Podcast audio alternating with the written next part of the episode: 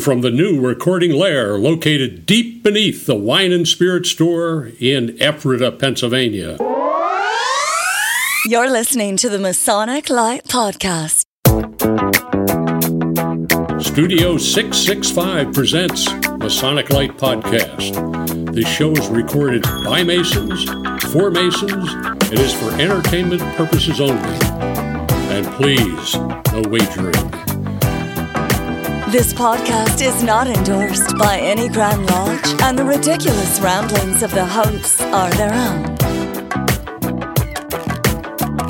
And now, here's your host.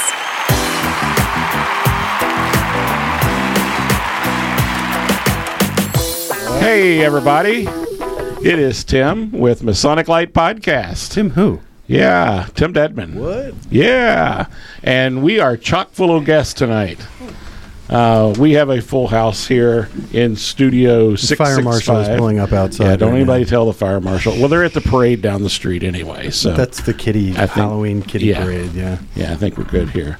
All right, episode number 164. Can you believe that? One sixty four. Talking to your mic, Larry. Cannot believe it. See, I told I you. was, I was looking at Jack. Can you believe that? I told you. All right, seven years we've been doing this, Larry. seven years. I love it.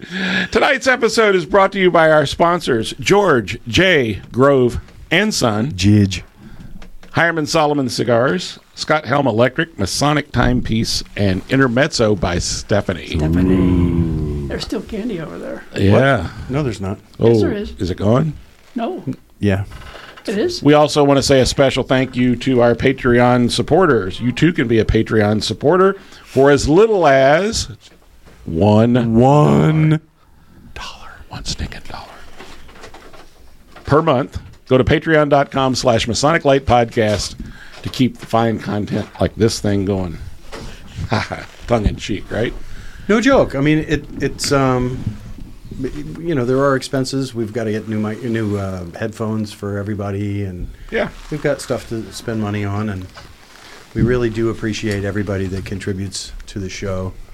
Um, and um, what is Larry talking about? Is Mike working? Somebody's mic's not working. I can't hear Is him. my work? Yeah, it's working. hello. Tap, tap, okay, tap. all right, Am I- okay. am I? Sorry. What? Might have to turn Larry's headset up. My wife has been telling me I need hearing aids, so I'm sorry. Well, that could be. Anyway, just uh, in short, we appreciate you. We really Thank- do. Thanks We for being really there do. for us. Appreciate it for how many years, Larry? What? How many years have we been podcasting? Eight and a half. No, No, we have not. Seven. April the 4th, 2016. That's correct. Yes. We had to write it down so we could look at three it. is seven and a half. That's right. That's right. Okay, there Yep. we, we put it I on the wall agree, over there for you to remember. Can you see that? No. Okay. So, as I said earlier, we are chock full of guests tonight. We are joined tonight by Brother Tyler Whittaker, uh, Brother Dave Hosler, Doctor Heather Calloway, Yeah. and our uh, guest of uh, many episodes, Seth Anthony. Uh, so, uh, We can also He's say our ghost host. that Dr. Ghost host. Heather Calloway has been on our show several times. Yes, she has. Well, one of our all-time favorites. A recurring feature. Thank you. but, but Larry, What, what? this is her first time in studio. Oh, yes, it is. Yes, it is. Yes, yeah. Yes. Are, are you just overwhelmed by the quality of the studio? I can't believe it. It's it. amazing, right? It's so amazing. You have to talk into your microphone. All right. Yeah. she got the. She did get. In her defense, she got the cheap. She chair. did get I'm the just- she got, the, short cheap end here. chair. She really did. No, no. She- she- I uh it's amazing here. We have fun. We do. We have a lot of Somehow, fun. somehow, Josh manages to string it all together into a show. So and people like it. Yeah, I guess. do, don't That's they? scary, isn't it? Are you sure about that? oh, you'll do fine. She's gonna she's gonna do just fine tonight. All right. What have we all been doing masonically for the last couple of weeks? Larry, you've got some significant stuff. Well, yeah, I do. Um, you know, I complained about Everything. going to conventions Yeah, everything. and everything. Well, everything, yeah. I attended the Tall Cedars Convention in Ocean City, Maryland last week, four days, which I thought would be hellacious or hell. and actually turned out to be very good. Enjoyed the devil out of it, and uh, that's a first. But you said you didn't like attending those things. I don't. I do not like them. You're absolutely right. I can't stand them. But He's actually this one went changing very his well. mind. And uh, the the hospitality suites on Friday night were superb, to say the least. So had a great time. So anyway, that, that that's my my big focus was spending four days at Tall Cedars, and this is my last two months of being Grand Tall Cedar. So thank God for that. Seth, is your That's car it. alarm going off? Fine. Okay. I think Jack? it's Larry's. No, he's with me. Are you sure? Yeah. All right, Jack. Um, I'm going to see if Seth is willing to run out and look into the parking lot to see whose car is. I'm the white Subaru. I don't know if it's mine or not, but. Okay. All right, Josh can do Whoever's it. quick. breaking Some, some random vandal just out. Just in time for me to get up and look, it stops. Of Thank course. you. Thank you very much. All right, take two. Take two on Uh, things that I've done. Jack. I really haven't done a whole lot. We had we had stated meeting. Uh, I did speak at the Day Lodge. I think I mentioned that at the last show. I did my Holy Saints John talk at the Elizabethtown Day Lodge. And then shortly after that, I went down to New London, Pennsylvania, and did the same talk down there. And I'll tell you what, it was a beautiful lodge. It's small, tiny lodge, but the guys were just super receptive. Uh, it, it, it, it gives evidence of the fact that we haven't really talked about symbols and meaning and and and depth for a very long time. And I, I put I throw something out that shows them that there's more to this than a bowling league.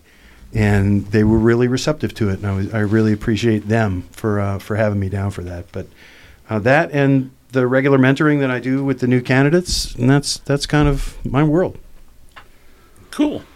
Is that All right. enough? Should I say something else? No. Okay, I'm, I'm confused. Well, you're selling tickets, I understand. We can talk more about that later, but uh, yes. it's kind of an ongoing project. All right, Brother Bill, how about you? Dave. Bill. Bill, Bill. Fred, I'll, Fred. I'll Joe, I'll answer to whoever you are. headphones are off. He's storming out the door. Oh, I'm out. I'm out. Dave. Uh, Sorry. I don't know. It's been it's a- on the script right here. It's yeah. it's been a busy uh, few months. I've I've spoken at some lodges. I've um, um, run some ritual workshops. I've done a few things. I don't know. It's kind of been chill. Kind of been busy. It's one of those you know weird Uh-huh. like coming back from being dark in the summer, but. Uh, um, I had my first experience of, of having to assist with closing a lodge, which was not a fun experience, right? oh, It's- closing, closing. Closing, closing, like, closing. Truly Locking. going dark. Like I walked Oh. out with the charter and Oh. stamp. And, um, so it was a, you know, it was, it was one of those. It's a sad day. It was a, it was a sobering feeling Yeah. of like, you know, this could happen to anybody type. So, Wow. um, but yeah, but there's been a lot of positive too. Good. Cool. So Good. yeah, Tyler. I got his name right. Yeah. you can be Bill too. Can we call you you can Bob? be Bill. Yeah. Somebody I in be this Bill. room's got to be Bill. Uh, obviously, most recently, uh, preparing for Saturday's symposium. Um, also, um, the Indianapolis Valley of the Scottish Rites Fall Convocation um, will start November 10th, um, and I'll be participating in the 18th degree. So we've had a few practices lately for that as well. Awesome. Um, this past weekend, um, I actually got to give a test run of Saturday's talk at Indiana's first, um, hopefully annual um, Masonicon. It was hosted in Hope, Indiana. So, so that was good. Kind of dusted off, you know, get a test run before uh, before Saturday. So, So we're not getting the original. sorry. Oh man, You- it's a used It's, it's speech. it's been modified since Saturday. New and improved. There you go. so I guess right. technically yes. You okay. are, you're right. getting as long as it's fresh. As long as it's fresh, it's good. 18th degree, right? Yes, 18th, yeah. We call them plays here in Pennsylvania. Well, Well, you call them plays. I call them skits, but that's okay. I could go places now, and guys are referring to them as plays. yes. Yeah. So I understand the uh, Valley of Indianapolis also got a Valley of Excellence Award this past year. I believe you're correct. Yeah. Yeah, we're watching you. Yeah. They got some good things there. So I want to talk about the Big Valley getting its third consecutive. Oh, one. stop. Oh, oh, oh. there it is. There it is. All right. Um, Seth, make your way to a microphone while uh, Heather tells us what she's been doing fraternally For what time period? the last, let's say, month. The last month. Well, you have 30 minutes, so st- go go. Yeah, yeah. Um, so two weeks ago, we hosted um, at the Center for Fraternal Collections and Research. We hosted the Scottish Rite Research Society Symposium. So um, that was cool because it was the first time it's been in the northern jurisdiction, and that it was held at IU, so at our new center. So we um, the week before we opened our first fraternal exhibit.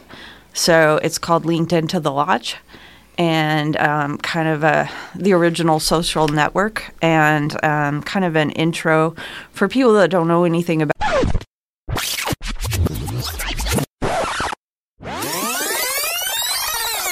I, I'm on my way. Larry loves a tall cedars pyramid. yes, yes. Their Awesome. hats, their hats. All right. Seth.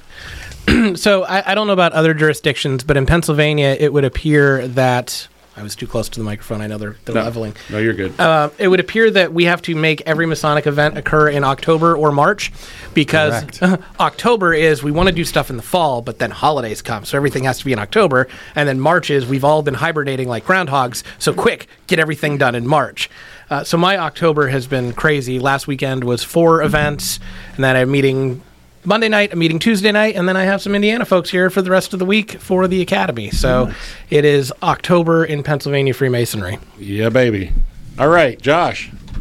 Not really too much, just podcast stuff and past masters meeting, but that's it. Are you are you fomenting rebellion? And Are, the are, are the rumors true that you're going back in as uh, worshipful master? Absolutely not. All right. I guess we can dispel that rumor, at least for another year. Killed it dead. All right. So uh, let's see. What have I been up to? The Valley of Harrisburg's Children's. Dysle- All right. Stop it. Stop it. the Valley of Harrisburg's Children's Dyslexia Walk, uh, supporting that uh, organization, occurred last Sunday. It was a great turnout. It was a beautiful day. Uh, had several people out walking, raising lots of money. Um, just a fun day by all. Now, did you walk or did you sit under the tent and uh, distribute I did beverages? walk a short distance, but I did end up in To the men's room. No, to the cigar lounge. Ah, got it. Okay. Okay. Um, but we still raised money. They, yeah. So, uh, Harrisburg Council number seven, uh, where I am soon to be the Grand Poobah. Um, we're moving right along. Um, Lancaster Lodge of Perfections uh, reunion, which was actually a really good experience. Heard that it was a good. Um, they did something really different, which in Freemasonry is usually a good thing. What did they do? Um, they actually did their reunion like a dinner club, like a dinner theater. Um, they had dinner up on the floor of the auditorium. Uh, Larry's pretty sure that Larry's there- having a stroke. yeah, I was going to say there were. Larry thought there were probably several strokes that occur for people eating in the room, but uh, they interspersed the degrees with various courses of the meal. Um, Interesting. and it was it was neat. Um, if they do it again, they they're going to probably tighten some things up time wise, but uh, overall, I thought that was a really good experience. They, What- they what- said they're what going to did- put, put plastic on the floors. What degree is the green bean degree, and what degree is the rubber chicken degree? Just for future reference. Just for future reference, um, It's chicken cold and blue. chicken, chicken cold and blue. That's right. Um, but no, uh, kudos to the uh, Lodge of Perfection at uh, Lancaster for that. Um, again, just uh, they you know they wanted to try something different and they pulled it off, and I thought they did a superb job. Uh, Eureka West Shore Lodge number three hundred and two held its uh, twice annual past masters dinner, and then the DeMolay Legion of Honor. Oh, I forgot. Yes, you did. Yes, I did. Um, So sorry. they had their conferral of the Legion of Honor Sunday over at E Town, and our good buddy Pete got that uh, conferred upon him posthumously. Yes. Uh, Stephanie was there to receive it. It was a great ceremony. Beautiful. Very beautiful. Uh, congratulations to all the recipients. And uh, Props to the DeMolays that were involved in that Yes. ceremony because they were spot on. they, were they very really were. good. They really Yeah. were. Good job by all. So, all right. So we're going to take a quick break, and we're going to come back and talk more to and about our guests. While we're gone, log in to patreon.com slash Masonic Lite Podcast. That's it. And uh, become a supporter of the show. come back soon. Why choose George J. Grove and Sons for your next home improvement project? At George J. Grove and Sons, we've built our reputation on quality and trust for more than 50 years. For planning to materials to installation, George J. Grove promises a home improvement experience second to none. Whether your goal is reducing energy costs, decreasing maintenance, updating curb appeal, or simply increasing the value of your home, the George J. Grove team will recommend and provide solutions that stand the test of time. Call 717 393 0859 for an estimate or visit us at georgejgrove.com.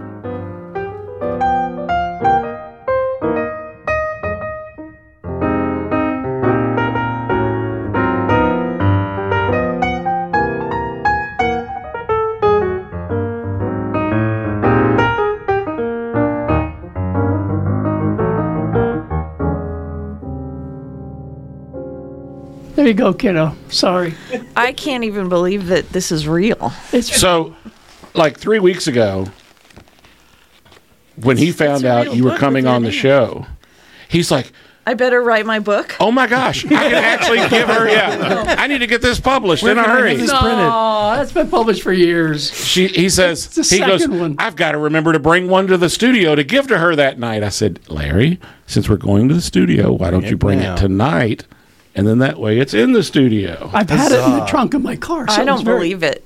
No, seriously. I think I've moved four or five times since we you first probably did that have. You probably podcast. have. Oops. Uh, Jack, tell us about what these fine folks are in town for. Well, um, at least Tyler. My understanding is they got lost on Interstate 76. Um, That's my understanding. And they just kept coming east until they found Seth standing by the side of the highway. And uh, no, there's there is happening this Saturday, the Academy of Masonic Knowledge at Elizabethtown, uh, and they are here. Well, Tyler is here to speak. The the uh, the other two are just sort of groupies, uh, hangers on, if you will. Uh, and uh, so they've they've decided to come in. So Tyler, tell us a little bit about your background. Uh, how did you come to this? How did you become a, a speculative Mason? And how does that reflect on your uh, your operative life? Because I understand that's the topic that Yeah. Um, well, speculatively, I've been a master mason for almost 10 years. Um, but uh, operatively, um, my father um, is a monument man, if you will, cemetery monuments. Um, so he had done that his whole li- or my whole life. So basically followed him around all through my adolescence um, and and after high school and some college, um, took up work at Worley Monuments with him. So cool. Now that industry must have changed in since you Oh. when you were a kid and No, absolutely. Um, I mean, the practices are essentially still the same. Mhm. Um, but I mean, there's been a lot of societal changes since I was a kid. Um, so, so yeah, a little bit of that. You still carving things with like mallets and chisels and things, or No, Uh, you got the um, big CNCs and like No, actually, um, for the most part, it's all sandblast.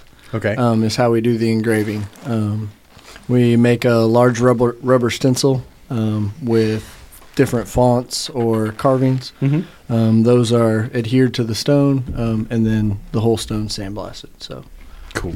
How did that reflect on your joining the lodge? Did you did you see any any you know Um, no, I actually never made that connection. Um, my dad was the master of Fellowship Lodge number 681 in Anderson in 1992 um, when I was seven.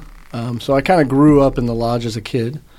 Um, so it wasn't the big secret that nobody ever talked about. well, um, well, my dad, my dad was pretty quiet to be Yeah. honest. He was of the uh, the old school generation. Mhm. Um, in uh, 2014 um, is when I was raised, and uh, that Thanksgiving before that, my cousin, um, his name's Adam Bollinger, he was the master of Sol D. Bayless Lodge in Fort Wayne. Um, and he's only a couple years older than I am, and he started beating me up to, you know, when are you going to join the lodge? You know, your dad would really want you to join the lodge, and you know, of course, me, I was like, well, he's never never said anything. Um, so knew? again at Christmas, you know, beat me up, and uh, shortly thereafter, I turned in a petition. So Awesome. And ha- have you you've been uh, you you are a past master? Or, correct. Are you're not Yeah. yet. I was a master of Fellowship Lodge in 2021. So what are some of your other um, Masonic affiliations? Then you, you said Scottish Rite. You, Um, Scottish there. Rite, the Indianapolis Valley. Um, I'm a member of Anderson York Rite, um, the St. John's Council of AMD in Noblesville. So in Indiana, is uh, who wins uh, the the battle of the bands? Is it York Rite or Scottish Rite? Because I know Ohio is very Yeah. very hardcore York Rite, and Pennsylvania seems to be more Scottish Rite. Um, My feeling would be almost 50 50. 50 50. you think? Yeah. Yeah, it Even feels up. 50 50. Yeah. I enjoy both bodies.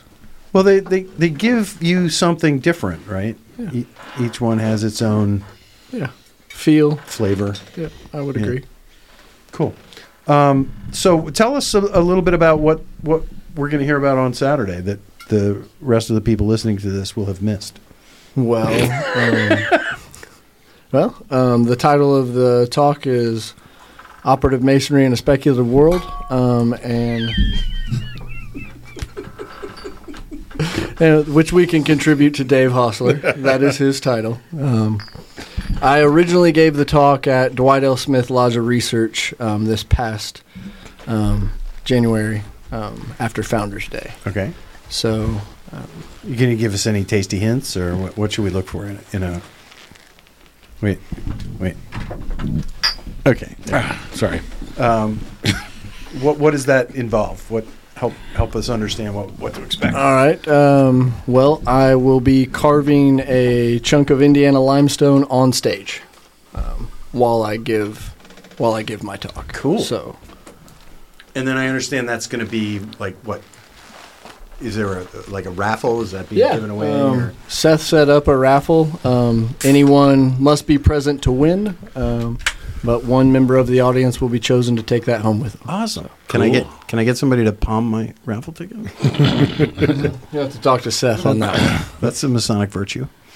Um, I guess I don't know. So, what's the subject of your carving, Um, well, or are you not allowed to talk about it? It's a secret. well, I guess since it's uh, it's uh, will air after after the symposium. exactly. Right.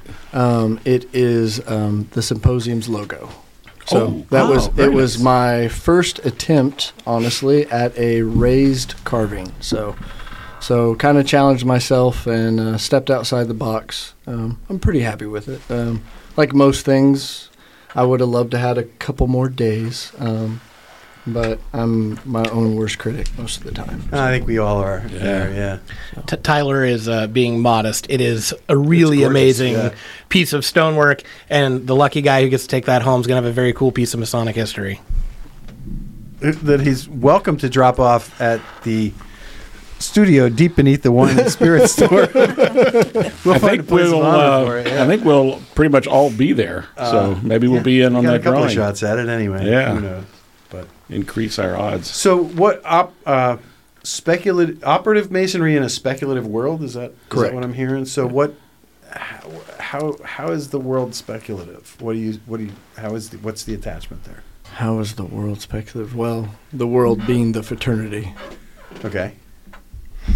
That makes sense. Oh, I literally just threw out random words and they stuck together. Like because we were we were Larry trying- does that all the time. I do too. We were trying to come up with a title for his talk, or he was, and I just randomly blurted that out, Uh-huh. and, and and he went, "Okay, Well, the first time I gave the talk, he gave me um, seven days notice five. to write I don't it. remember. So Nice. I literally came to him and I was like, "Look, I'm the master of. I think I was the no, master. senior warden. I was senior warden at DLS at the time, and and uh, I was like, I need a speaker. We need a speaker. Somebody, I, I think somebody had dropped out or Yep. something had happened. And he's like, when? I was like, I don't know, next week. So, needless to say, I spent the next seven days in full panic mode. You know, at my dining room table, Cool. bouncing ideas off. Get your best papers done that way. Exactly. It, Because you know why? Because you finish them. Yep. If you don't have you a have deadline, Yep. like present at the Lodge of Research, you never bloody finish the thing, Yep. right? Hundred percent. Larry, how's that uh, follow-up book coming? Follow up book. Uh, Book Talking to the mic. Two in this I'm finally working on it. book yes. two in the trilogy. The red Gardner snake. Yeah. is that is that like the guy that wrote the uh, George Martin books, where it's like 15 years later? He's Yeah. like, all right, Well, maybe. this was probably seven. Is this one taking place in the Vatican by any chance? no. Oh, okay. That's a good thing. Because the last one, you know, he ended up in some copyright uh, trouble over no, the he last one. didn't. So. No, he didn't. Oh, okay. I thought you did. I thought Dan Brown came No, after it was- well, actually, and thanks to Pete. Pete was one of my uh, advisors on the book, and he was one. He actually read the manuscript before anybody else did. Uh, so we both worked for the phone company, and I went into work one day, and Pete said, "Hey, Larry," he said, "Got a problem?" I said, "What are you talking about?" I thought it was work related. He said, "Somebody stole your book." I said, "What?" He said, "Yeah, some some dude by the name of Dan Brown stole your damn book." I said, "What?" And of course, I ran out after work that night and went to the bookstore and I bought it. And I said, "Oh Lord, he has a lot of things in there." So it meant a complete rewrite. So I can thank Pete for that. I would have had copyright problems like Dan Brown had copyright problems in England. Yes, yes, of course. It would have, it would have been endless. What was that? Holy Blood, Holy Grail, right? He Yeah. was- he was- Yeah. They, they accused him, and then everybody laughed So, at them. anyway. So, yeah. Exactly. So, it are you getting a lot of speaking engagements uh, with this uh, work? Well, this is this will be the second time I've well, third time. Okay. Third time I've formally been behind a microphone. So So yeah, no, maybe this is all pretty new to me to be honest. Well, this is good practice being Yeah. here tonight. Yeah. Again, Tyler is being somewhat modest because he's also the creator of a stone that went to the George Washington National Masonic Memorial. That's what I understand. Ooh, do tell. Talk about that a little bit. What's bit. up with Uh, that? this uh, past February, um, well, before that, um, past Grandmaster Michael Brumback, past president of the memorial, um, and my father um, were kind of going through the lines. Mike Brumback is from Anderson as well. Um, he actually belonged to Mount Moriah Lodge just across town from us. Um, so they were friends, and um, Mike was on the committee when they started, you know, making the plans for the hundred year rededication. Um, and he reached out um, to Brian and I um, to carve the cornerstone, the ceremonial cornerstone. Um, so it too is Indiana limestone. Um, the thing that is the most proud I've ever been um, laying over a piece of stone. in my Can't life, even so imagine how much that must yeah, have. Lots absolutely. of good Cool things come is. from Indiana. You know that, I would agree. That's a I would truth. agree. except the football team. And basketball. Our Well, football I don't, team is I don't so watch bad. sports, so Did you watch that game? Oh, you're talking about the Ohio State game? Oh No, no. IU. no, no, I did. But they're coming in here this Saturday to Pennsylvania. I put money on Pennsylvania. There you go. Too. Ouch. Ouch. I'm sorry. Ouch. I'm sorry. Okay, I think we are going to take a quick break. Dr. Heather Calloway works where? You know, we're Hoosiers. There you go. I'm just, Who's your daddy? I'm just, I wasn't going to go there. we're going to take a quick break, and we're going to come back with more from our guests. As far back as the mid 1800s, records exist describing the pre meaning tradition of brethren smoking cigars during and after gatherings. To this day, the practice of smoking cigars remains very much alive in many lodges. This custom is considered a time for brethren to relax, exchange ideas, and enjoy the simplicity and fellowship that is the very essence of our brotherhood. This is what Hiram and Solomon Cigars is all about. Our starting principles are to bring Masonic brethren together in the harmony of a good cigar.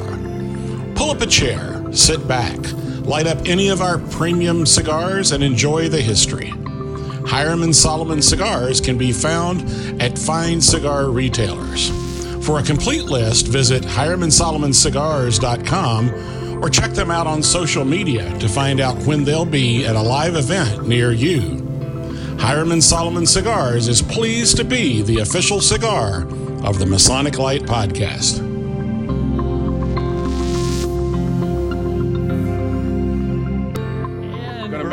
Leave now. Make it, make it real And weird. we're back.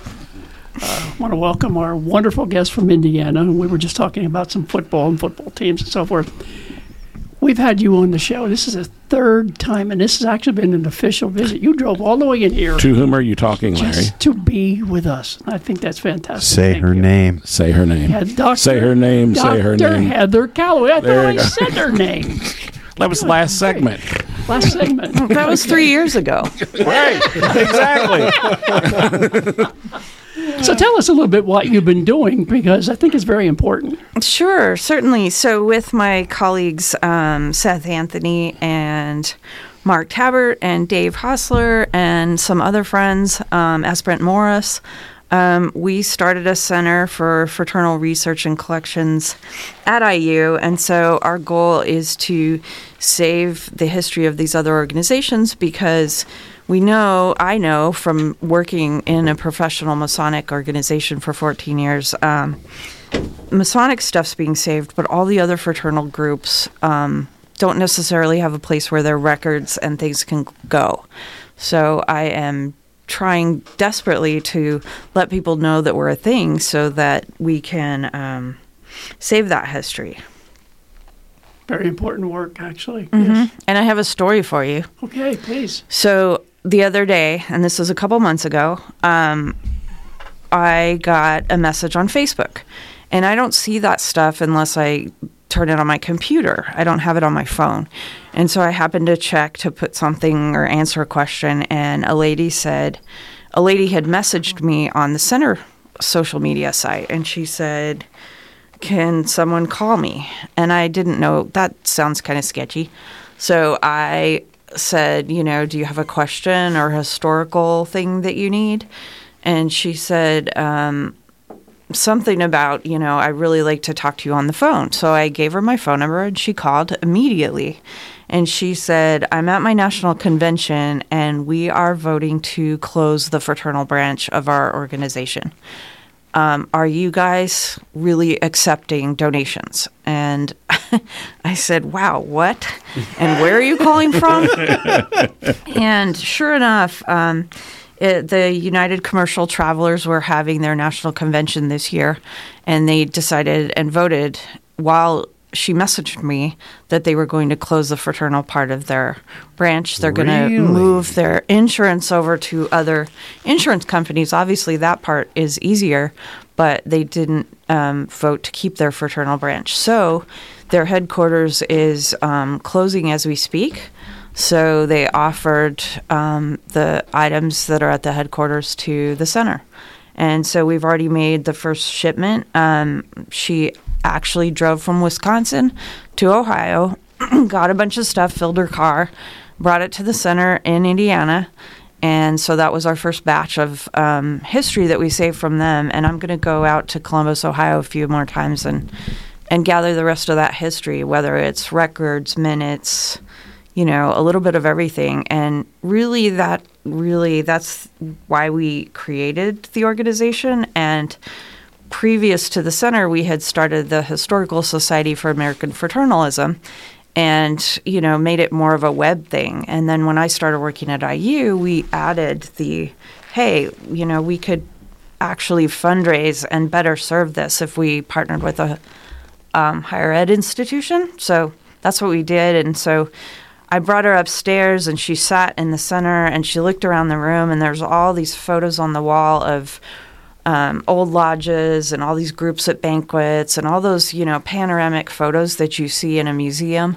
And we have them hanging around the center. And then there's, you know, um, new donations that we've recently acquired. So old hats and robes and hats and uh, just gavels, minute books, anything you can think of that you'd find at an old lodge was already sitting around. And I brought her and her husband in, and we sat and talked in the center. And she was like, wow, I made the right choice. How did she find you? She Googled. Wow. One of the things that a lot of people don't realize, you don't sit behind a desk eight hours a day, seven, five days a week, seven days a week. You travel all over. You're in a car. Sure. You're flying somewhere. I mean, you are extremely busy. Yeah. if I would call once a week to say hello uh, the odds are you're not in there. I have tried to get people. I don't even list my desk phone, and in fact, IU went to our phones now go to our computer, so there's not an even there's not a landline plugged in. Yeah. So um, I can either route my desk phone to my cell phone, or I can route it to voicemail, or if I actually have my computer open, I can answer it there. And you're a very busy person. Not only are you working for the IU, you're doing things. You're on the board for the. D- D- D- D- Dim Demilion. Oh, come on, help me. DeMoulin Museum. Thank you very I am not on the board, but I think Ah. Seth is. Our buddy Seth is on the board there. Okay, okay, but you're there. You you go there. I do work with John a lot. Yeah, we collaborate. Yeah. Um, I really try to promote his museum as well because he's specifically saving the history of the DeMoulin company. Um, versus, I'm just trying to catch all those other things that don't have a place that's trying to Yeah, save yeah. that history. So, how many fraternal organizations have you? Do you believe you've had contact with in terms of? I mean, only a couple so and- far. Okay. So um, we didn't have the space or the means to start that yet. So I've mostly worked with one on one with collectors, people that have collected stuff their whole life, and now they're kind of, uh, hey, I need to downsize. What do I do with all these things? The biggest population I work with is widows. Yeah, Oh, yeah, sure. I would understand. Yeah. Yeah. Yeah. And and that's sad to hear, but when I worked at Scottish Rite all those years, um, that's who would call me on the phone was widows, and they'd say, "I don't know what to do with all these things, but I know they need to go to the right place." See, I picture a big warehouse stacked up with cases and markings on them, and somewhere in one of those is the Like that Ark of the Indiana Covenant, Jones. yeah. Like CSI. I was going to say he's We have too much TV. we land. have several places like that. I see. I tell you. yeah. Yeah. Yep. Yep. So, what's the most unique piece of memorabilia or um, Masonic Like fraternal thing. fraternal stuff that you've come across? I don't know about unique, but recently, um, maybe two weeks ago in the mail, I knew this was coming, and a guy FedExed me a Masonic apron. And it has a really great story and connection that he's been able to trace. And the guy actually lived and died in Indiana. So I thought that was a amazing treasure that we've been able to um, recently acquire and it's you know from the 1800s it's hand painted it's silk it's this beautiful masonic apron and textiles which is an apron um, they're our most fragile things. So if you have any kind of fabric things in your collections um, keeping them flat keeping them safe dry out of heat and cold and varying temperatures um, those silk masonic aprons are they fall apart instantly so um, he sent it all packed in this special cotton and um, flat, and then he kept emailing me, "Have you got it? Is it okay? You know, I want to make sure it arrived." So, if if one of our listeners came across, you know, Grandpa's whatever apron, whatever, um, and wanted to reach out to the University of Indiana to contact you, how might they most quickly do that? Certainly. So we have a website, so fraternalcenter.iu.edu, and or we're on social media, so um, Facebook and um, Instagram right now, and you can see our contact info there. And um, really, what I try to do is treat everything case by case. So if it's uh, something that should stay local, like if it was history from Philadelphia, I would really highly recommend that it went to, you know, the Grand Lodge as a first offer. And if they don't want it, I always tell them, please contact me back if you're told no. And then I'll either find them another place where it might be most suitable, or if we're the right place, um, then I'll agree to it that that way. Very good. You know, So, it, it, uh, go just ahead. to be to Go be ahead. clear, um, uh, this is includes Masonic stuff. Yes, we're trying though. We're trying You're now looking at other bodies, uh, other. everything else. and stuff. Odd Fellows, Knights of Pythias. Okay. You know all those other things over the years that have um, evolved. Some have kind of come and gone. Some are Mm-hmm. still around, but maybe in a smaller capacity. Um, so I really try to to you know connect with those other groups that don't have a place that's saving that history. Yeah, and I think that's one of the things we, we've talked about on the show before is Freemasonry's been really lucky to be pretty well healed that we can have our own museums and many Grand Lodges have a library. Some of these groups were not well healed and they were pretty blue collar. Mm-hmm. And you don't see a lot of Knights of Pythias museums or libraries out there or Odd Fellows or even some of the smaller groups, the Knights of the Golden Eagle. Their stuff ends up in the dumpster behind the lodge because nobody knows what to do with it. Right. And that's somebody else's family history. That's something somebody else cared about. And just because grandpa didn't have enough money to join the Masons and he joined the Knights of the Golden Eagle instead, that doesn't make that history less valuable. Right. I have. Uh, I got a phone call from uh, a, the son of a brother who um, was a member of uh, a, shrine offshoot, uh, Quetzalcoatl, and uh, he's like, "I- "I've got all this Q Club stuff. I, I don't know what to do with it. I mean, there's like, I don't know how many Q Club members there are in Pennsylvania, even." uh, and I've got a whole box of it. He, he, I said, "Bring it. Just bring it here. I'll figure out where it should go. So I'll, I'll show it to you bef- when we're done, and if there's anything of interest, you know, feel free." But um, but they bring it to the lodge, Mhm. and and and we don't know what to do with it. Mm-hmm. You know, Well, there's only so much shelf space in any given lodge. Right, What, and you know, what do how many Grand Lodges already have a bunch of old fezzes or 32nd degree caps or Sure. Right. whatever? And you know, again, they didn't want to turn around, turn away some widow that just didn't want to throw it in the trash, and Right. so that also our most given gift ever is a Masonic Bible. Sure. We have a collection of spittoons in our lodge. That's y- we had those at the House of the Temple also. I have one in my living room. Oh. No. Does Carol know? No. so you know, I just had a great idea. You know, we should do a segment on the podcast of all these different fraternal groups that are kind of unknown to the world Oh, Wait around minute. us. Whoa, whoa. Um, we we we did that. Oh, that's right, we did. What? yeah, but who'd you talk Obscurum. to? Uh, what was it? Uh, uh, what, We used to have Capura obscurum. we used to have a guy. Larry who never got in. that Never got right. it right. He never got it right. Oh, my Actually, God. Pete It was butchered Moyer. it a few times too. But uh, you know, we might need to resurrect uh, Capu- Capura obscurum, we could just play the old ones again. Or uh, we should Yeah, come up 'cause with a list. obscure. We should come up with a list of all the different ways that segment was referred to on the podcast. Different pronunciations. Oh my gosh! It, uh, it, it- go back and listen to some of the early episodes; it'll crack you up. Uh, I think we're going to take another quick break, and then we're going to move on to our next guest, We could get Heather to do that. Brother Dave. We could, Yeah. Bill. Bill. Dave, Heather. Fred. Dave, Bill, Dave, Fred. Bill Dave. Bill, Dave. Bill Hosler. We'll be right back. Hello, brethren. Dutchy Doug is here to bring you an update from my lodge, the Broken Plow number 377. October is here in all its splendor in our little valley. Leaves are bright colors, homes are decorated with pumpkins, and old man Knuckle Yuckle has three of those 12 foot skeletons in his front yard. They make me smile every time I drive past. Stand upright, as all good men should do. As a Mason, we all know the importance of that phrase. This month, the Broken Plow did just that. For years, many of our members had been complaining of back pain.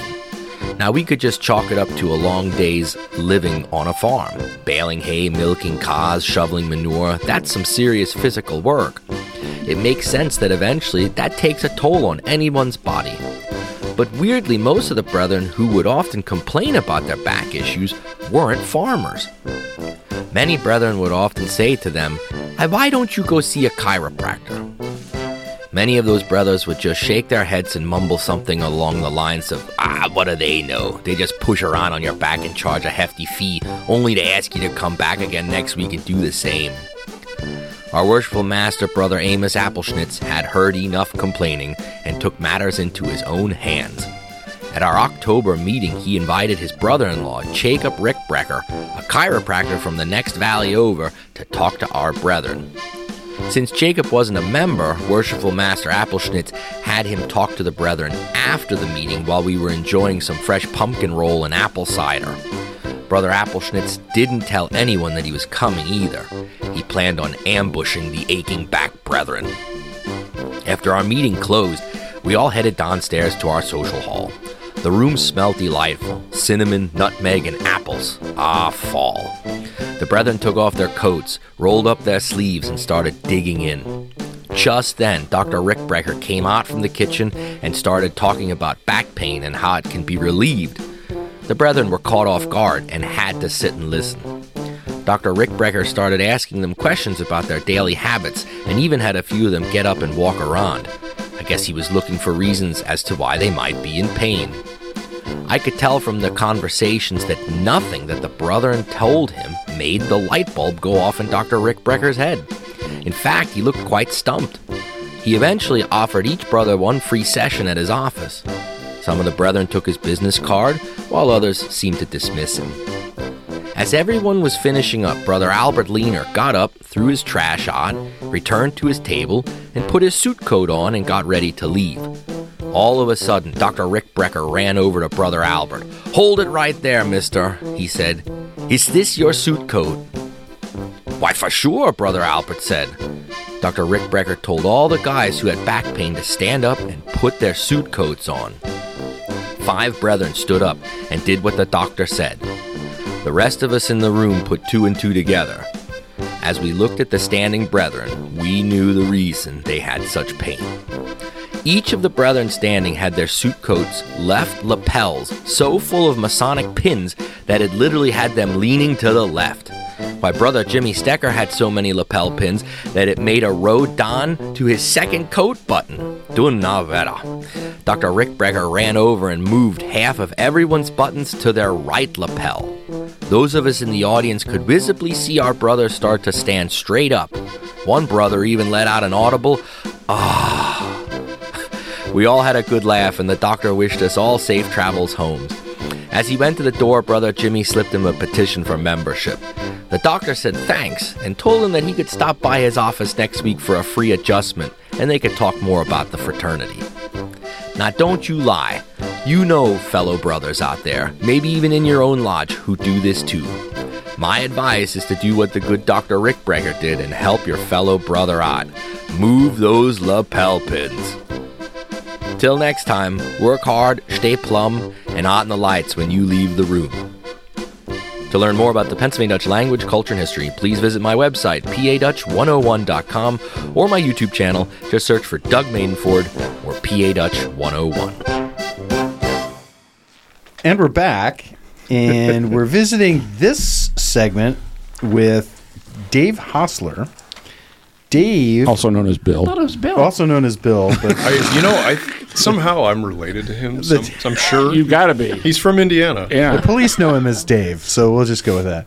But last uh, year in October, Dave spoke at the Academy of Masonic Knowledge, I did. much as Tyler is about to do, and hopefully. I will record as much of your speech as I did his. I took notes on I'm- my phone. I'm honestly impressed. from Dave's speech Really, because it was it was impressive. It was ten lessons of servant leadership, and I think it it it really struck a lot of uh, of chords with me because that's where we need to be. We need to teach people how to be leaders. And I, I, there's a lot that we don't do a good job of in Freemasonry. I, yeah, I noticed that right out the gate. Hmm. Right, like going through the degrees, I was kind of looking around the room, going, "All right, I can tell he's in charge, but who's the leader?"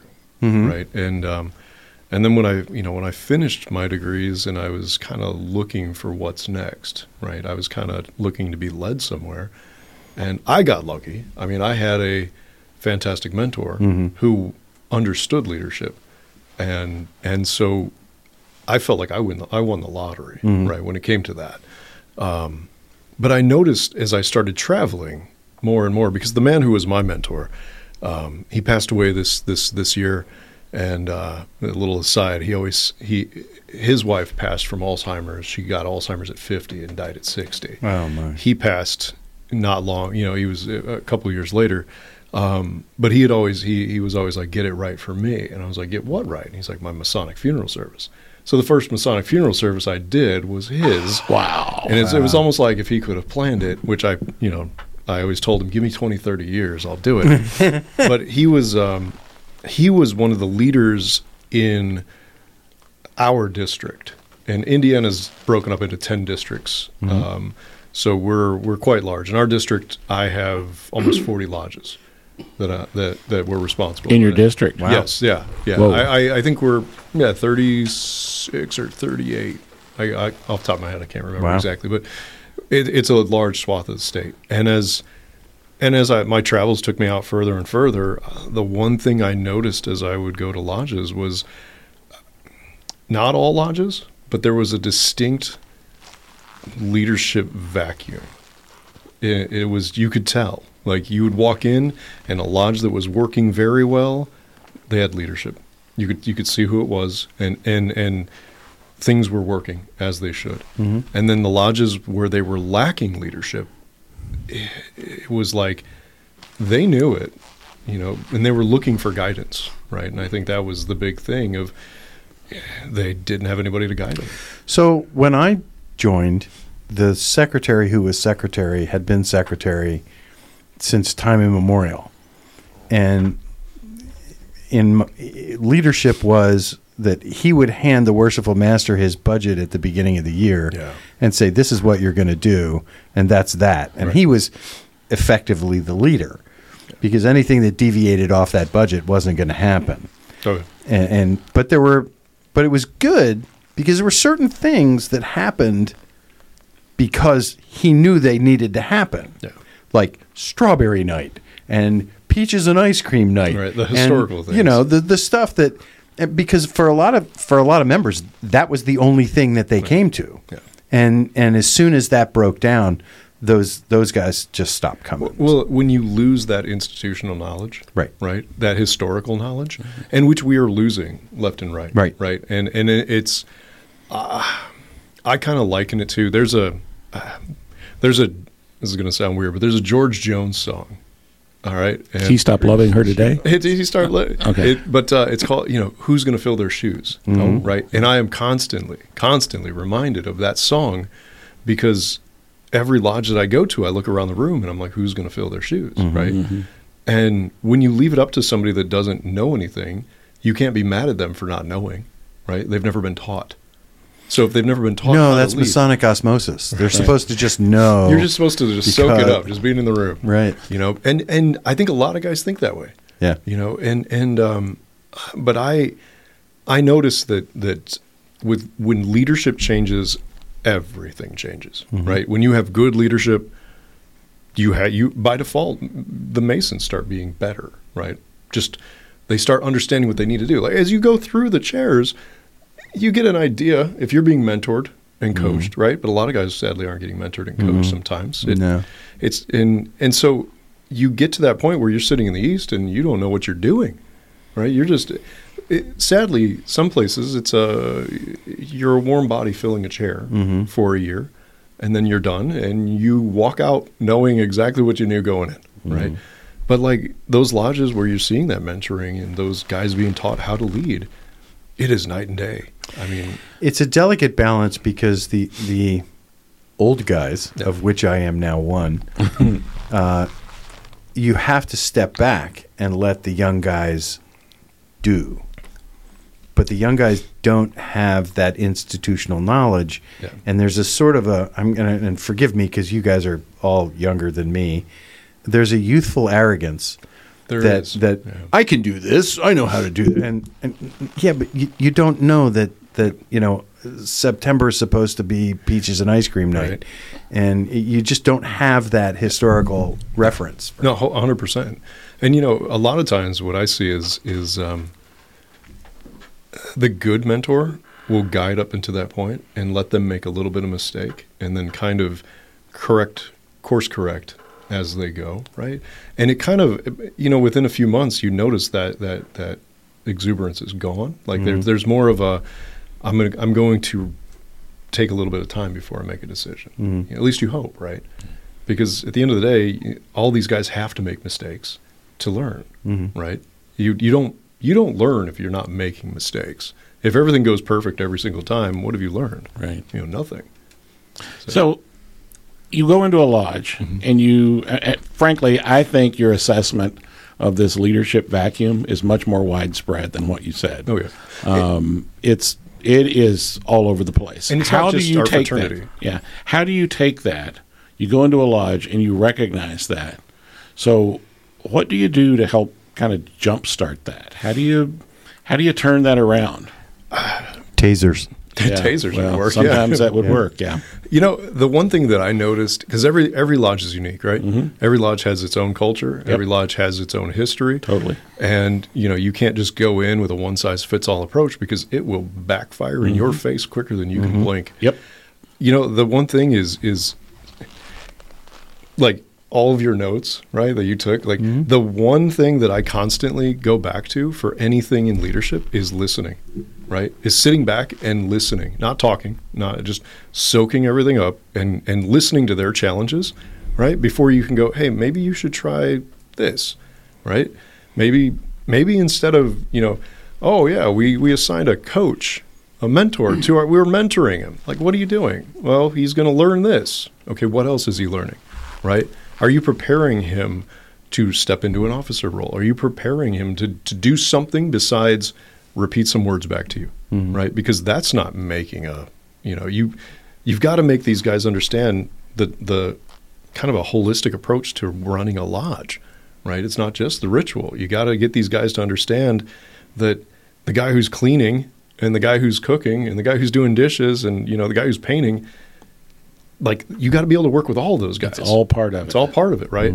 It's um and so uh, what i notice is every lodge being different going in and, and when i go to these lodges just listening to them and saying well there's programs you can put in place or you can i don't know take some basic leadership courses and kind of go what's going to work for us right? And and really going through the degrees going through the the chairs you should have a pretty good idea of what's expected right? It's uh but unfortunately we kind of skip over that part. I noticed that we skip that part. We check the box on the ritual. We say you've got the degree down pat, and that's it. Do you know how to make a budget? That's Yeah. it. Well, Do you know how to and the an budgets tend to be, quite frankly, I mean, the budgets are so fairly cut and dry when you take out what you're sending to Grand Lodge and what you're sending to the Hall Association to pay taxes and so on. And then so the discretionary parts of budgets are so small anyway because, frankly, our dues are so low. Um, you know, my lodge uh, currently has dues of $125, and it's probably one of the more expensive ones in the area. Um, and I, frankly, I don't know how some of the lodges that charge a whole lot less do anything more than meet and have ice cream, and that's about it. well those are lodges that you hope have deep pockets because if they don't they're not going to be around for very long Yeah. you know you you can't run on a shoestring for very long Right. you know Well, so so there's a sort of a thing that I say is lodges don't close because of lack of money. I, I, Generally, I, that's I, true. I've almost never heard of a lodge that went broke. Right. Right. They they close because of lack of enthusiasm, Mhm, 100%. percent Mm-hmm. lack of zeal, and and that's that's a huge question. Is how do you, how, you can't create zeal.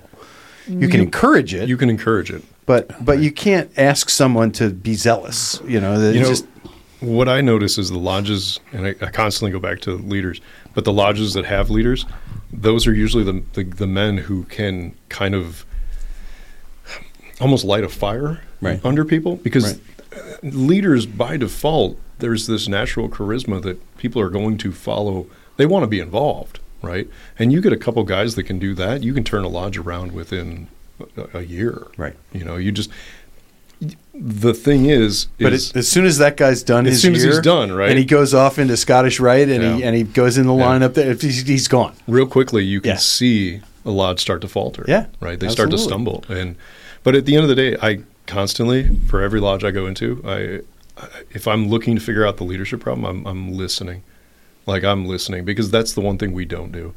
You know, we always have solutions, we always have plans, but we never listen to anything that anybody has to say. And the people with the boots on the ground, right, the guys who are showing up at every meeting and they know the problems, they'll talk if you've gained their trust, right? But but if you don't listen to them, you'll never find a, a good answer for them, or help them come to the answer they need to come to. What's really fascinating about this is in terms of Freemasonry is that, uh, and I read a lot of older historical stuff.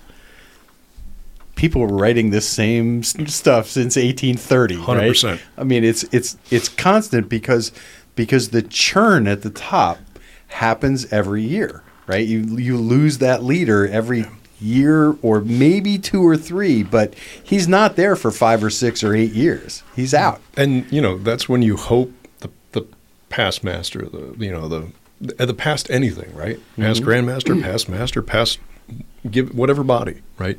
You hope that they stick around long enough to impart some of that knowledge that they learned as they spent the years going through the chairs and Right. and then what they learned while they were there. You pray that that's the case. Unfortunately, some guys get to the, that point, they're burned out, they leave, and then you go, well, we're going to reinvent the wheel again. Here's Just the keys. uh, here's a book from 1850. Well, I think part of that leadership conversation is, as you just said, when you complete your term in office, you still have a responsibility to that body. And Immediate on, past master. on, on the on the one hand, you don't want the overbearing. Well, we've never done it that way, so we can't do it. On the other hand, you don't need people saying, "Okay, check the box. I'm out. I'm on to the next thing." Mhm. Um, you still have a responsibility to that and, lodge. and it's it's finding that balance. Yeah. Right. It's finding that balance of I'm here to help that new worshipful master, but I'm not going to even though I can see that this thing that he's doing is wrong and it's it's it's gonna it's He's gonna, go- he's gonna crash. It's gonna fail. But you know the beauty of failing in a Masonic lodge is there is nothing that is that that will your life is not over because not fatal. That's right. You know, like a degree went bad. And okay, you, and you've got 60 guys behind Right. you. it's to- the best to help degree you. that candidate ever got. And you know, it's like, yeah, we screwed up, and and you want to make every single degree better than the last one, Yeah. right? But everybody has off nights, right? Yeah. And so, like, Oh Lord. those are those are the things of the balance between making sure you're not on that guy's toes, Mm-hmm. but at the same time making sure that you're present enough to go, hey, here's here's whispering that wise counsel in his ear quietly after the meeting, not standing up during and, and Mm-hmm. It's so hard. chastising. you mean you don't So run hard. immediately to the east and with a list and uh, You know, depends on the day, I guess. there you go. great, great topic. I mean, I would love to do a whole show on this conversation because I think it's so needed all across our fraternity. Um, Can I can I give one book? Absolutely, absolutely. So so um, and of course, as soon as I want to say that, uh, Allen E. Roberts okay, wrote a book in 1969. It's on the shelf out here. Yeah, that book is fantastic. Um, it is, uh, and every time I do this, I blank. I was going to say any idea what the title is. Allen E. Roberts wrote the book. Dwight Stand L. by. Dwight L. Smith, past Grand Master of Indiana. I'm Key to Freemasonry. the key. Yeah. The keys to Freemasonry. Oop, there we go. Try that again. The keys to Freemasonry's growth. I always, I've had too many concussions. Um, Allen E. Roberts wrote this book in 1969, I believe. That is correct. Based Uh, on me. D- Dwight L. Smith, who was a past Grand Master of Indiana, wrote the forward, and every single lodge in Indiana got a copy of that book. Wow. I go to lodges and I sometimes find that book untouched. And I will walk in and I will point to it and I will look for any man who's looking to start leading and I will say, pick that book up and read it. If you're listening, you can find that book on eBay or Amazon for about $7. This man was writing this stuff that we're talking about now and have been for years in 69. And then he wrote another book in about 88, kind of complements it. Um, but it's it's one of the best books if you're looking to become a leader in Freemasonry. It is one of the best books you can start on. Wow. So That's great.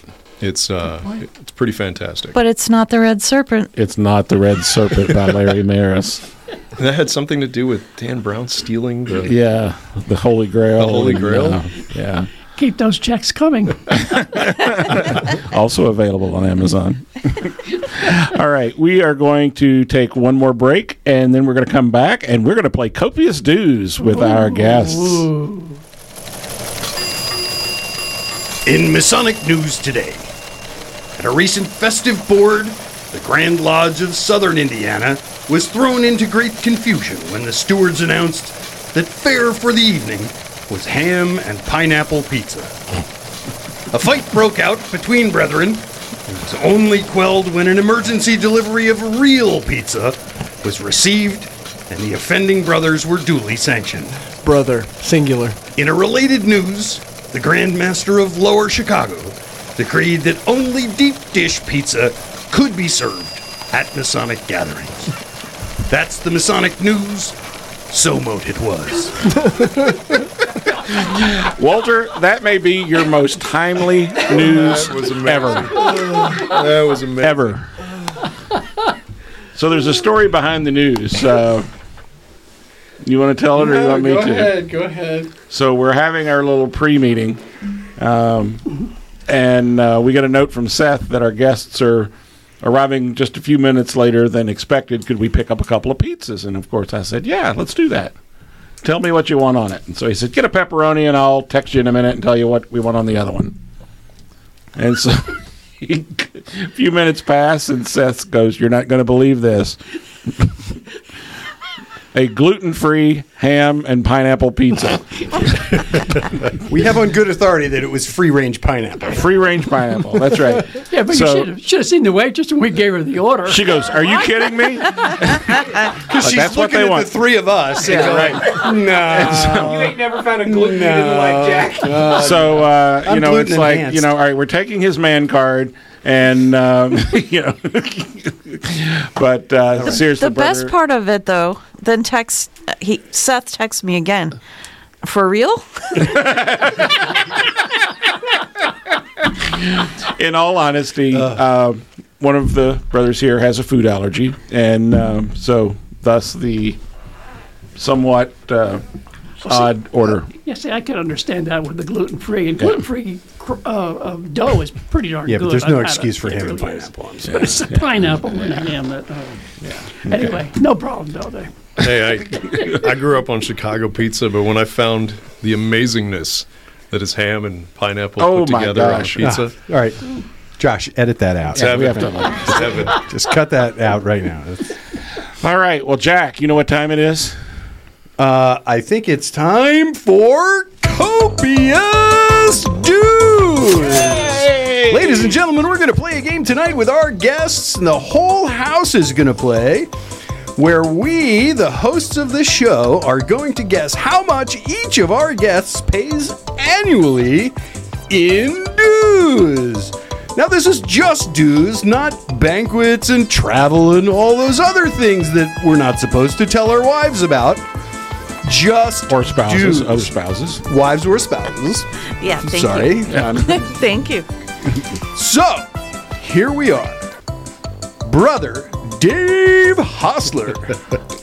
We're going to guess how much you pay in dues. So let's have it. All right, Tim. uh, I'm going to go with nine hundred and thirty-five dollars, Bob. $935. Somebody write that down. I did. All right. Larry, what's your guess on how much Dave pays in his copious dues? Six thirty-five. Ooh, he wishes it was 635. No, no, Brandy wishes. That's true. Uh, now, the other rule is you can't go over. If you go over, then you're you lose disqualified. So, Josh, what do you think Dave pays for his copious dues? Nine hundred and eighty-five dollars. $985. I think y'all are dreaming. My guess is 1250. All right, Seth. Oh, I'm guessing. Seth, All right. what's your guess? Since I'm guessing, I'm trying to think of everything I know about Dave. Four, carry the nine, uh, Square root of plus three. Indiana, minus Hypotenuse of the Chicago. Okay. Yeah, pineapple. What's the pineapple tax? I gotta Oh my figure that gosh, I forgot. There's pineapple. Pineapple penalty I need to does not subtract. apply. I need to Pineapple subtract. penalty, IRS form 1024Q. All right, I'm gonna go with. Uh, I'm gonna go with 1295. Oh, a little higher than mine. All right. All right. All right. So, So we have, I guessed $935. Larry guessed $635. Uh, somebody guessed 900 Oh, Josh guessed $985. Jack, $1,250. yeah. And Seth guessed $1,295. So, Brother Dave, or Bill, or whoever Bill. you are, I'll answer- I'll aka The guy who eats ham and how pineapple much do pizza. you pay every year in dues? I am totally guessing, but it's somewhere in between twelve and fourteen hundred dollars a year. Ooh, that means Seth wins. I'm, I'm and I'm guessing, and the only reason I'm guessing is because my wife is so smart. I hope she hears this. Uh, she, t- my, I have a savings. suck up. right? You gotta get I, I, uh, I have a, a savings account at a credit union, and my wife being You did. being, my wife being good with money because I'm not. I like anything shiny. I'm like, whoo, shiny. I buy it. Um, Diesel trucks and all. diesel. I just bought a 1999 diesel truck for because I wanted to. Um, she moves money monthly in the tune of 25 to 100 dollars into my savings account at another bank, so that when due season comes up, I just have to go. Could you move like 500 bucks? Uh, I got to cover these couple of bodies, and she she's smart. That's why She knows. That's why She after knows. You should call her and find out what that number really is. That's why after 25 years, I'm still, you know. All right. All right, next. Heather Calloway. While not a Mason officially, No, I'm not. Although Is a I member- sat in open tiled lodge with the Grand Master of New Mexico presiding. oh, So, there will be. know That's like that's like how Larry got the word of the chair. Well, you know what that means. He fell asleep in a meeting and woke up in the Means middle of the you're ceremony. Oh, It wasn't- means I'm official, even though I'm not official. And so you say. However, you are a member of innumerable fraternal organizations. Just two, but well, then. you run a museum of fraternal. yeah. Okay. but I'm only a member of two fraternal groups. Okay. So think about that number. yeah, but what about all those professional groups? Professional groups don't apply. But Fraternal organizations. But that's my job. Sorry. Eh, no. Thank you for playing our game. All right. No. All right. So, here you got go. the number? Did you write it down? All right. Yes, I did. Okay. Professional group. All right. Uh, Josh, how much do you think Heather pays to her fraternal organizations in her copious dues? Josh has to jog over to a microphone. No, there he goes. Three hundred and seventy-five dollars. Oh, that's a number. It is a number. That is a I mean, number. he's Good guessing. job, You said Josh. yes. Well done. All right. Uh, Tim. Uh, I'm going with eight hundred and sixteen dollars and forty-five cents. And 45 cents. Well played, Tim. Larry. 475. Now, if we'd allow her other, it would be about $2,000. So, All right. All right. Seth. Seth. How much do you think Heather pays in copious dues? 147.82, Bob. 147.82. Woo. Secretary Tim is writing this all down. And I think she pays only two. Two I think I think she pays $500. So to review, Quickly. Josh, People are going to bed. three hundred and seventy-five dollars. Larry's already in bed. I guessed eight hundred and sixteen dollars and forty-five cents. Uh, four hundred and seventy-five dollars was Larry. Uh, Seth guessed one hundred and forty-seven dollars and eighty-two cents, Well played. and Jack guessed five hundred dollars. So Heather, tell us how much you pay in copious dues. Fraternal. Fraternal. Fraternal only. $65. Whoa. Get out of our studio right now. But let me tell you. Wow, we're so- all over. So if you added everything, what would it have been? Oh, no, no, no. You said that didn't count. So, you know. Chick, chick, chick, You said- chick, it's um, my estimate close. No. No. $65. No, no, no. If we were, if you Oh, it was, You're- it, you were still low. still low. yes. Yes. But um, to shout out to my two women's organizations, um, I have been an Alpha Chi Omega for many years, uh, almost 30 in January, and I've been an active alumni and advisor for most of the time since I graduated. And we are starting a new chapter in Bloomington, Indiana for alumni. And I am the president, and I was just appointed as such. Nice. So, um, shout out to that because it's a new initiative, and our national convention this summer is in Indianapolis, which is wonderful. We were um, founded in Greencastle, Indiana. So, um, shout out for that. And then the PEO Sisterhood, and um, you you hear about it, but you don't know about it. And we support um, higher education initiatives for women. So everything from scholarships to a college to um, other ways that we can help women that have maybe started school and couldn't finish because they had kids or other life circumstances that prohibited that educational track. And so um, we help them go back to college and finish and do those kind of degrees. And we also help people that are going straight into college out of high school. Very nice. Great. All right, one more. Tyler, You're one also- more. We got one more. One thing about Heather, though, you're a Penn alumni. Of course. Of what? I love it. Yes, University of Pennsylvania. I mean, we're in Oh, wait, Pennsylvania. Penn you don't Penn not alumni. No. He said Penn, blah, blah, blah, blah, Okay, blah. no, no, not Penn State. No, no, no. No. Penn. There's a difference. Oh, I believe me, I know. Uppin. Yeah, uppin, uppin. Go ahead, Jack. Tyler Whittaker. Tell us. No, don't tell us. But do you know how much you pay in copious dues? All right. Here All we right. go. Larry, how much do you think Brother Tyler pays for his copious dues? Six hundred ten dollars. Six ten. Six ten. Secretary Tim, write that down. Got it. Seth, how much do you think Tyler pays in his copious dues? Uh, as a proud past master of Abraham C. Trichlor 682, I'll go with $682. a, a guess with a basis. Well right, done. gotta love it. Well played. Joshua, how much do you think our guest Tyler pays for his copious dues? One dollar, Jack Bob. All right, going with the Price is Right strategy. One dollar. A daring play by There it is. Josh. Yeah. Tim. I'm going to go with $683. Ah. Boo.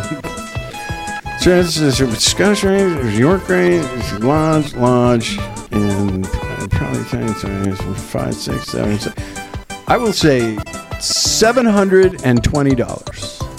All right. To review, Larry had 610. Seth had 682. Josh had $1. One dollar. The cost of sponsorship on the Masonic Lite podcast through Patreon. If you're cheap. Uh, I guessed 683, and Jack said, is it a 7? 700? You wrote it. I can't read my own writing. 720. Seven, no, seven hundred Oh, 700. Okay. All right. and twenty. Only if we could go back and listen to the. yeah. Who knows? All how right. much? So, I'll be wrong anyway. So Tyler, tell us how much you pay every year for your copious dues. Seven hundred and eighty-seven dollars. we have a winner. Done it. All right. And fifty cents. And 50 cents. Got it. Very good. Rounded to the nearest fifty cents. All right. So, Jack, you get your name on the board. Uh, Seth gets his name on the board. And none of us get our name on the board for Heather's. No, you all went over. All Way went over. We Yeah. assumed you were more involved than you are. We limited No, no, no, ourselves out of I'm the guest involved. there. Yeah. All right. So, in the spirit of keeping people awake, we're going to limit our around the horn to one item that you want to highlight you're doing in the next two weeks. One item. Larry. Goose and gridiron breakfast. All right. Jack. Uh, I'm assisting with the committee for the annual grand banquet uh, for the installation of the next Right Worshipful Grand Master in Pennsylvania. Um, if you need tickets for that event, first contact your lodge secretary. If your lodge secretary can't help you, contact your district deputy. If your district deputy can't help you, then email me at jharley4, that's a numeral 4, at ptd.net, and I will help you get tickets for that event. Um, I do understand that, that there is some availability for um, visiting the Old Lodge 43 for their uh, for the special meeting of Asher Kasifia. Um, so uh, if you're interested in that, act quickly and contact the Grand Lodge. Uh, they are arranging that. So contact the Grand Secretary's office if you'd like to attend that. Um, so that's what I got. Um, Dave. Dave. In the next two weeks, well, I'm here. Huzzah. After, Huzzah. after that, I'm taking a vacation until about the 18th. Awesome. Good, So- good for you. Little little Masonic vacation. I think. Awesome. How do you do that in the middle of the year? Uh, I force myself. A good idea, Yeah. man. We have to talk offline about how you accomplish that. All right, Seth. Uh, Saturday, November 3 or 4, whatever that first weekend in November is. Looking forward to being with everybody at the Northeast Regional Assembly of the Red Cross of Constantine, taking the Viceroy degree, but that's kind of the northeastern part of the United States for Red Cross. See lots of friends there from Masonic Week and other places. So if you're there, catch up with me. Awesome. Tyler. Um, as I mentioned earlier, on November 10th and 11th, I'll be participating at the uh, Indianapolis Valley of the Scottish Rite Fall Convocation uh, in their degree work. Awesome. Heather, what do you got going on fraternally? Well, I'm not sure about the next In the broad two definition. weeks, but in um, a few weeks, November 18th specifically, I'm speaking at the Valley of Chicago and talking about how to save your fraternal stuff. Outstanding. Great title. Well, that's not the title, but that that that's you know that's it generally. It would be a good title. It would be a good yes. title. Absolutely. You should go with that title. Josh. Pass. Oh, Josh passes. Okay. So uh, I will call attention to uh, the 19 things. No, one thing. That's limiting us to one. Thing, yeah. On the 17th and 18th of November, uh, it's coming up just beyond the two weeks out, but the Big Valley of Harrisburg will be having its reunion. Uh, if you're in the Harrisburg area, come watch lots of cool degrees in the Big Valley. is that on PowerPoint? No, it is not on PowerPoint. Not at all. You mean live it is live in the NMJ? With humans. in humans. the NMJ. That's right, live and in color. Oh my goodness! Imagine that. Imagine that. All right. Before we release the chickens, I do want to say uh, Happy Veterans Day to uh, all of our veterans coming up on November the 11th. Uh, thank you for your service. And Josh, cut those chickens loose. Larry, get us out of here. Special thanks to Effort Lodge 665. Heck yeah. Pronounced it that way. I did it that way just to make Jeff Moyer crazy. Uh, for allowing us to have this great group of people here tonight. Really fantastic. Uh, to Josh Lamberton, our producer director, for doing great work constantly. Because when you hear the show, folks, it's not like it was tonight. Let's hope. Jack Harley, our news director, who always does a bang up job. Tim Dedman, our marketing director. To Michelle Snyder, Doug Madenford, and Austin Schifrin, our Masonic Lite podcast contributors. And to our listeners who always make doing this show worthwhile. This is Larry Merris. Thank you for listening and have fun and do good. Bye, everybody. Bye, everybody. Larry, I'm gonna sign this for you. Ooh, Larry. Wow. Well played. Wow. She's not even using a Sharpie. Look at that.